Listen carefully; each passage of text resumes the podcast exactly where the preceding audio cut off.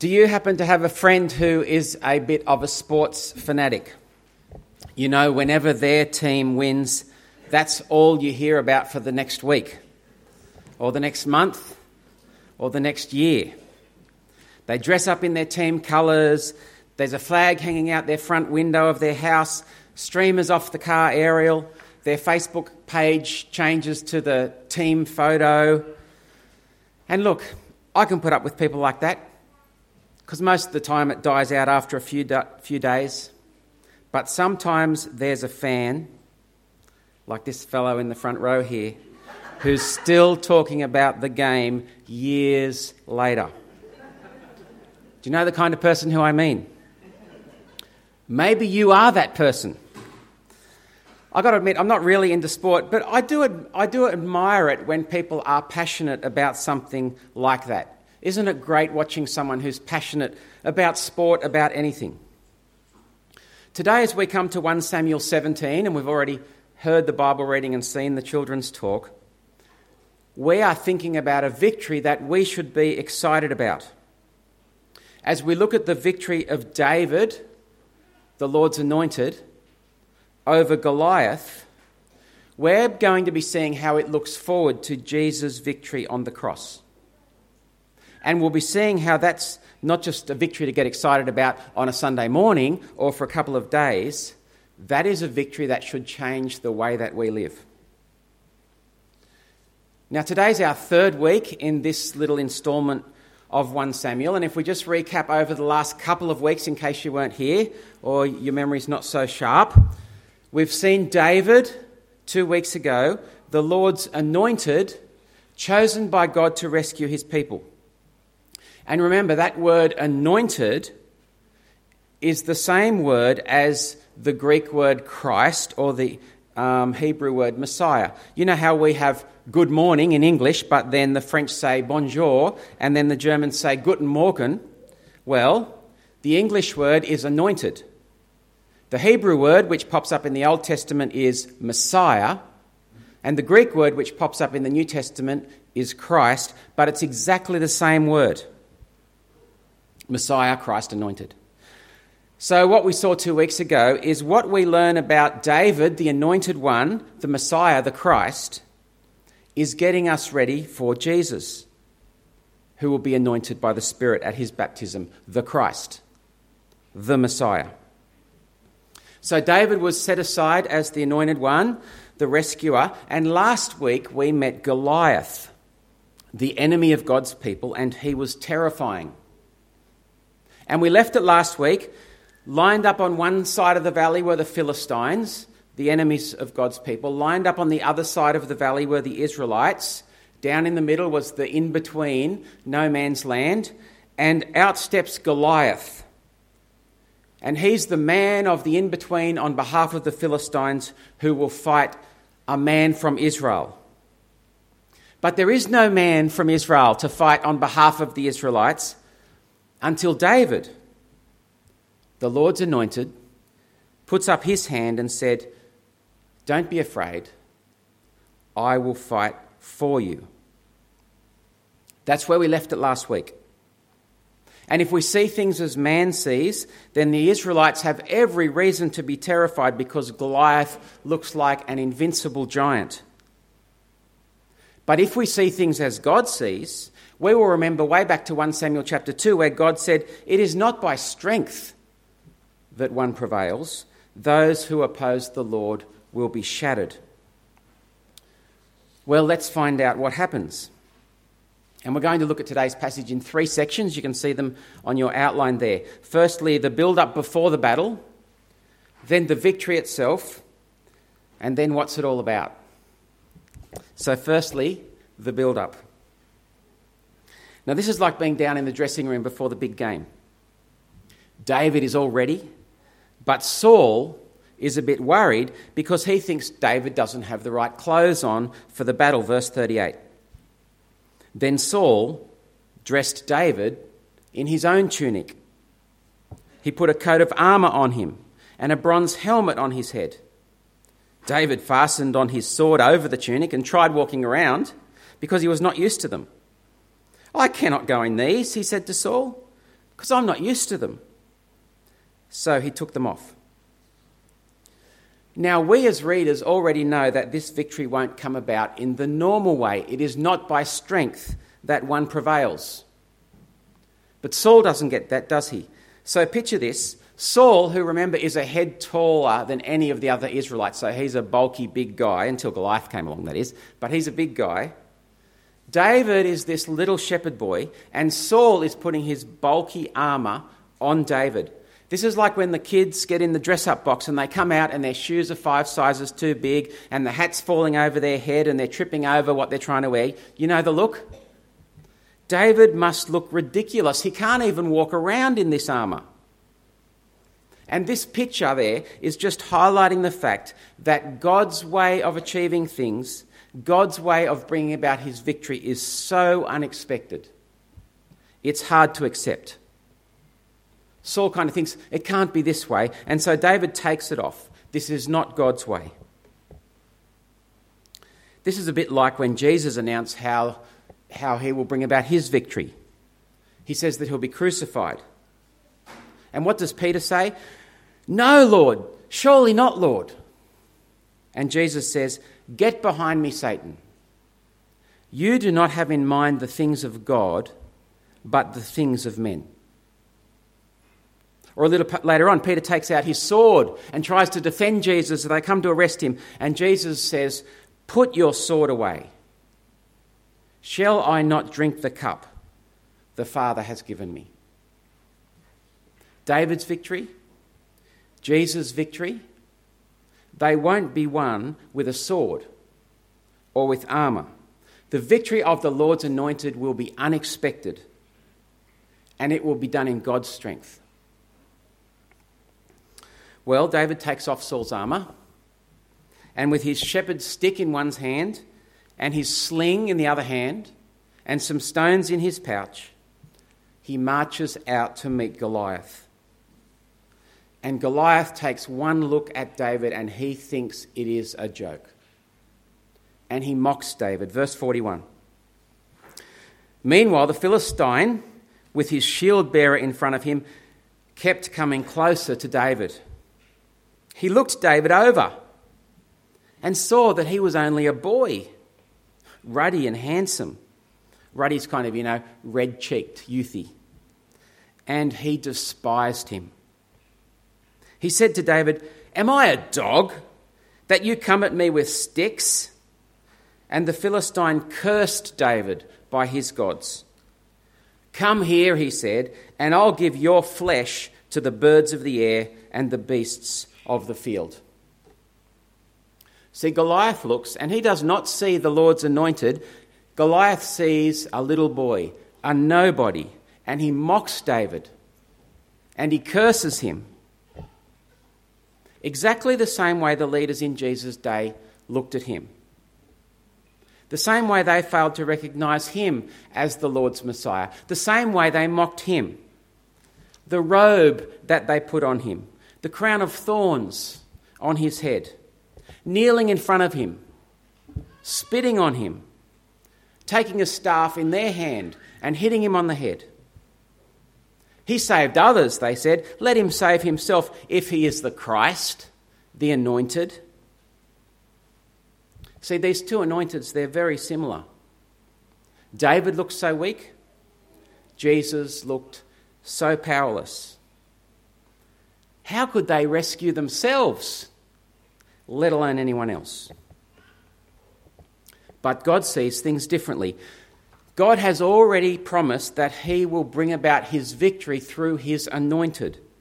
And so in 1 Samuel 17, verse 45, David announces to Goliath who Goliath is up against. Verse 45 David said to the Philistine, You come against me with sword and spear and javelin, but I come against you in the name of the Lord Almighty, the God of the armies of Israel, whom you have defied. See, this is a victory that will be won by God Himself, for Him, by Him, in His name. Now, that little phrase, I come against you in the name of the Lord, that's the first time that this phrase comes up in the Bible. If you remember back to what's happened so far in the Bible, God has raised up other saviours to rescue his people before. We've seen Noah, haven't we? And the flood rescuing his people. We've seen Moses rescue God's people from Pharaoh in the Exodus. But this is the first time that a saviour comes in the name of the Lord. What does that little phrase mean? It pops up again in Psalm 118, where it's talking about the victory of the Lord's anointed, and it will not be used of any other saviours in the Bible until we reach the Gospels, when Jesus marches into Jerusalem on a donkey and the crowds cry out in Matthew 21 Hosanna to the Son of David, blessed is he who comes in the name of the Lord. Just like David came in the name of the Lord, Jesus will come in the name of the Lord to rescue God's people from their sin on behalf of God, in his name, for his honour and his glory. Yet again, 1 Samuel 17 is preparing us for the victory of Jesus. It's an unexpected victory. It will be done in God's strength. He comes in the name of the Lord. And as we read on in 1 Samuel, we find out some more things. It is a victory that will show that God is the God not just of Israel, but it will show the nations that God is God. Look at verse 46. David says to Goliath, This day the Lord will hand you over to me. I'll strike you down and cut off your head. Today I will give the carcasses of the Philistine army to the birds of the air and the beasts of the earth, and the whole world will know, the whole world will know that there is a God in Israel. All those gathered here will know that it is not by sword or spear that the Lord saves, for the battle is the Lord's, and he will give all of you into our hands. See, win or lose, David is fighting on behalf of God's people. He wins, they win. He loses, they lose. But it's even bigger than that because David is fighting on behalf of the Lord. And if he wins, God wins, the whole world will know that there is a God in Israel. This is about God displaying his power. This is about God disarming his enemies. This is about God making a public spectacle of his enemies, triumphing over them. This is so that the nations will know that there is a God. There's a lot at stake in this battle between David and Goliath. And that's why we've got this massive build up. It's so that when the victory comes about, we will know what it's all about. An unexpected victory, done in God's strength, in the name of the Lord to rescue God's people so that the whole world will know there's a God. And the writer of 1 Samuel wants us to be very clear what this is all about. And it's no surprise when we come to the Gospels, then, is it, that the Gospel writers want us to be just as clear on what Jesus' victory is about. And so, even though Jesus' crucifixion is described just in one sentence, he was crucified. There's a massive build up, chapters and chapters to make sure we know what's happening. The gospel writers describe in detail Jesus' discussions with his disciples about how he will give his life as a ransom. The gospel writers report Jesus talking to the crowds and telling them that he came to seek and to save the lost. In great detail, the Gospel writers record the prophecy of the high priest who said, It is better that one man die for the people than the whole nation perish.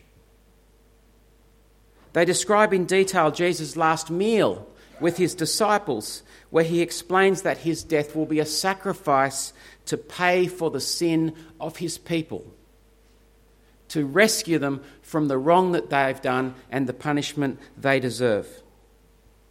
His blood will be for their forgiveness. His body will be broken.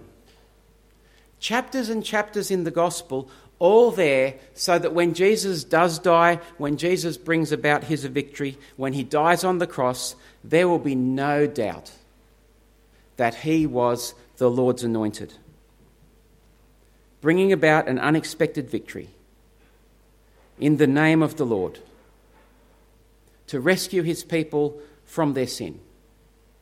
And not just his people, all the nations. But back to 1 Samuel. I went down to the RSL a few years ago and I watched a boxing match. It's one thing to watch them on TV, it's a very different thing in real life to see someone hit someone like that. I had a friend fighting in it, that's why I went along. I went along to cheer him on and see how he went. A few punches into the first round of the fight, they had to stop the fight and declare it a mismatch. One guy was obviously so much better than the other guy, it wasn't a fair fight. Thankfully, it was my friend who was the, the better guy.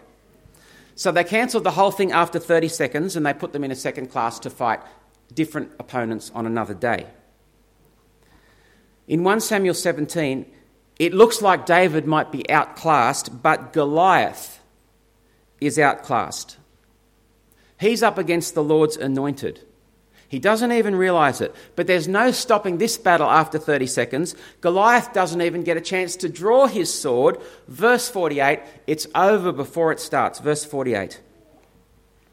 As the Philistine moved closer to attack him, David ran quickly towards the battle line to meet him.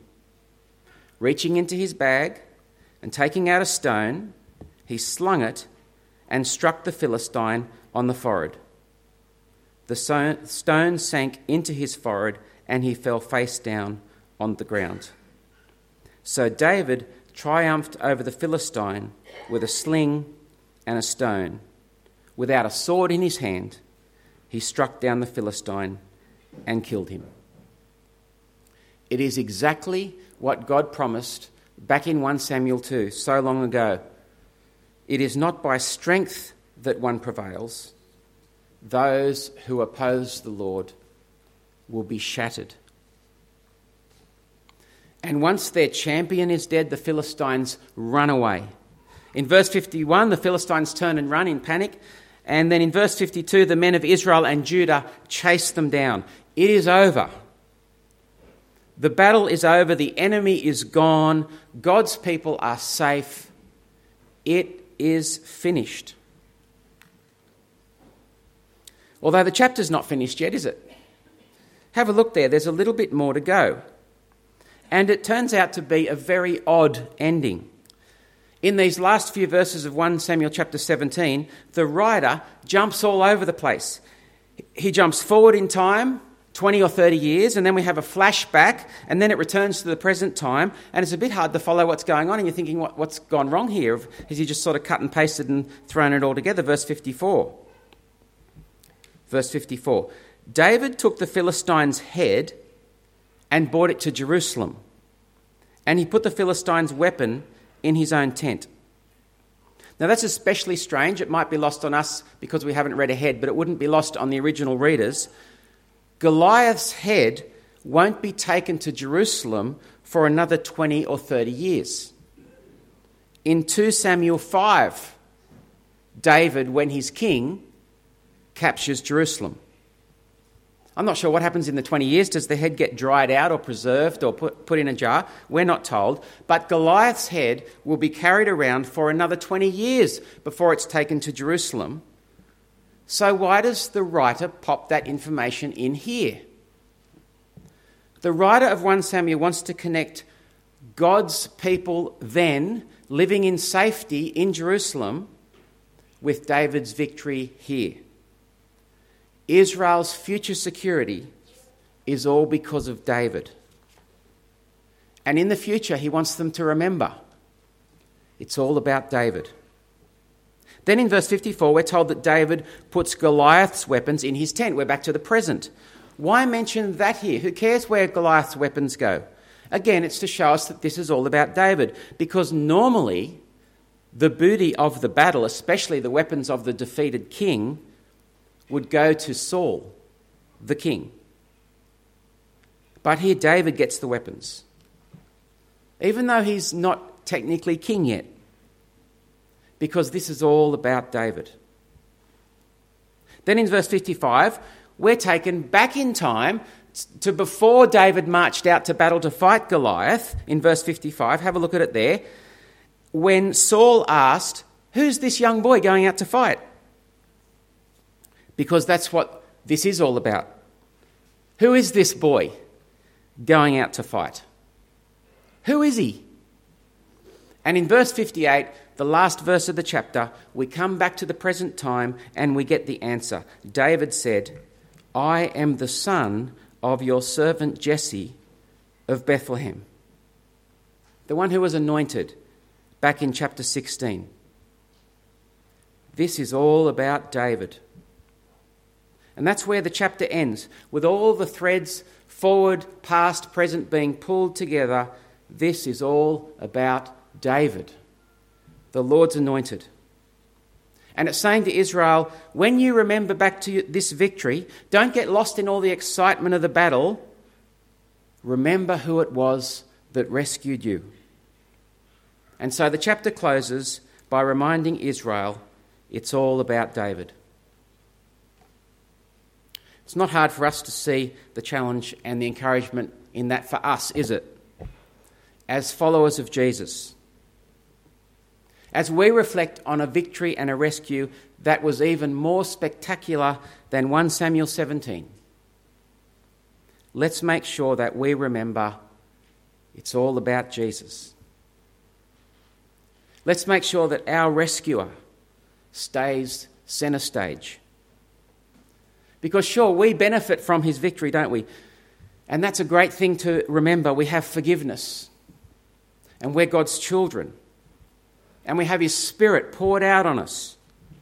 And we already start to experience the benefits of His victory over sin because we can now say no to sin. We're dead to the old way of life. And we have eternal life, and we're looking forward to a new heaven and a new earth. Very exciting things to remember, but let's not forget who it is all about. It's all about Jesus. His victory spills over to us but he remains at centre stage. So, in the end, everything we do, our entire life, is lived for him. Because it's not about us, it is all about Jesus. Being found in appearance as a man, he humbled himself and became obedient to death, even death on a cross. Therefore, God exalted him to the highest place and gave him the name that is above every name, that at the name of Jesus every knee should bow in heaven and on earth and under the earth, and every tongue confess that Jesus Christ is Lord to the glory of God the Father. Let's pray. Father, thank you that Jesus, your Son who came into this world, was the Christ. Thank you that he was the one chosen before the creation of this world to rescue us. Father, thank you that the entire Old Testament all points forward to him all helps us anticipate the great victory that He would bring about. Father, thank you for the way even this um, victory of David over Goliath teaches us wonderful things about Jesus and His victory. But Father, most of all, we thank you for Jesus and who He is. Thank you that He's our Saviour and our King Thank you that He's the head of the church, His body. Thank you that He's the firstborn, the heir over this creation and the next. Father, we acknowledge that He is Lord and He is King. And we pray that our lives would be a reflection of that. And we pray all this for His honour and His glory In his name. Amen.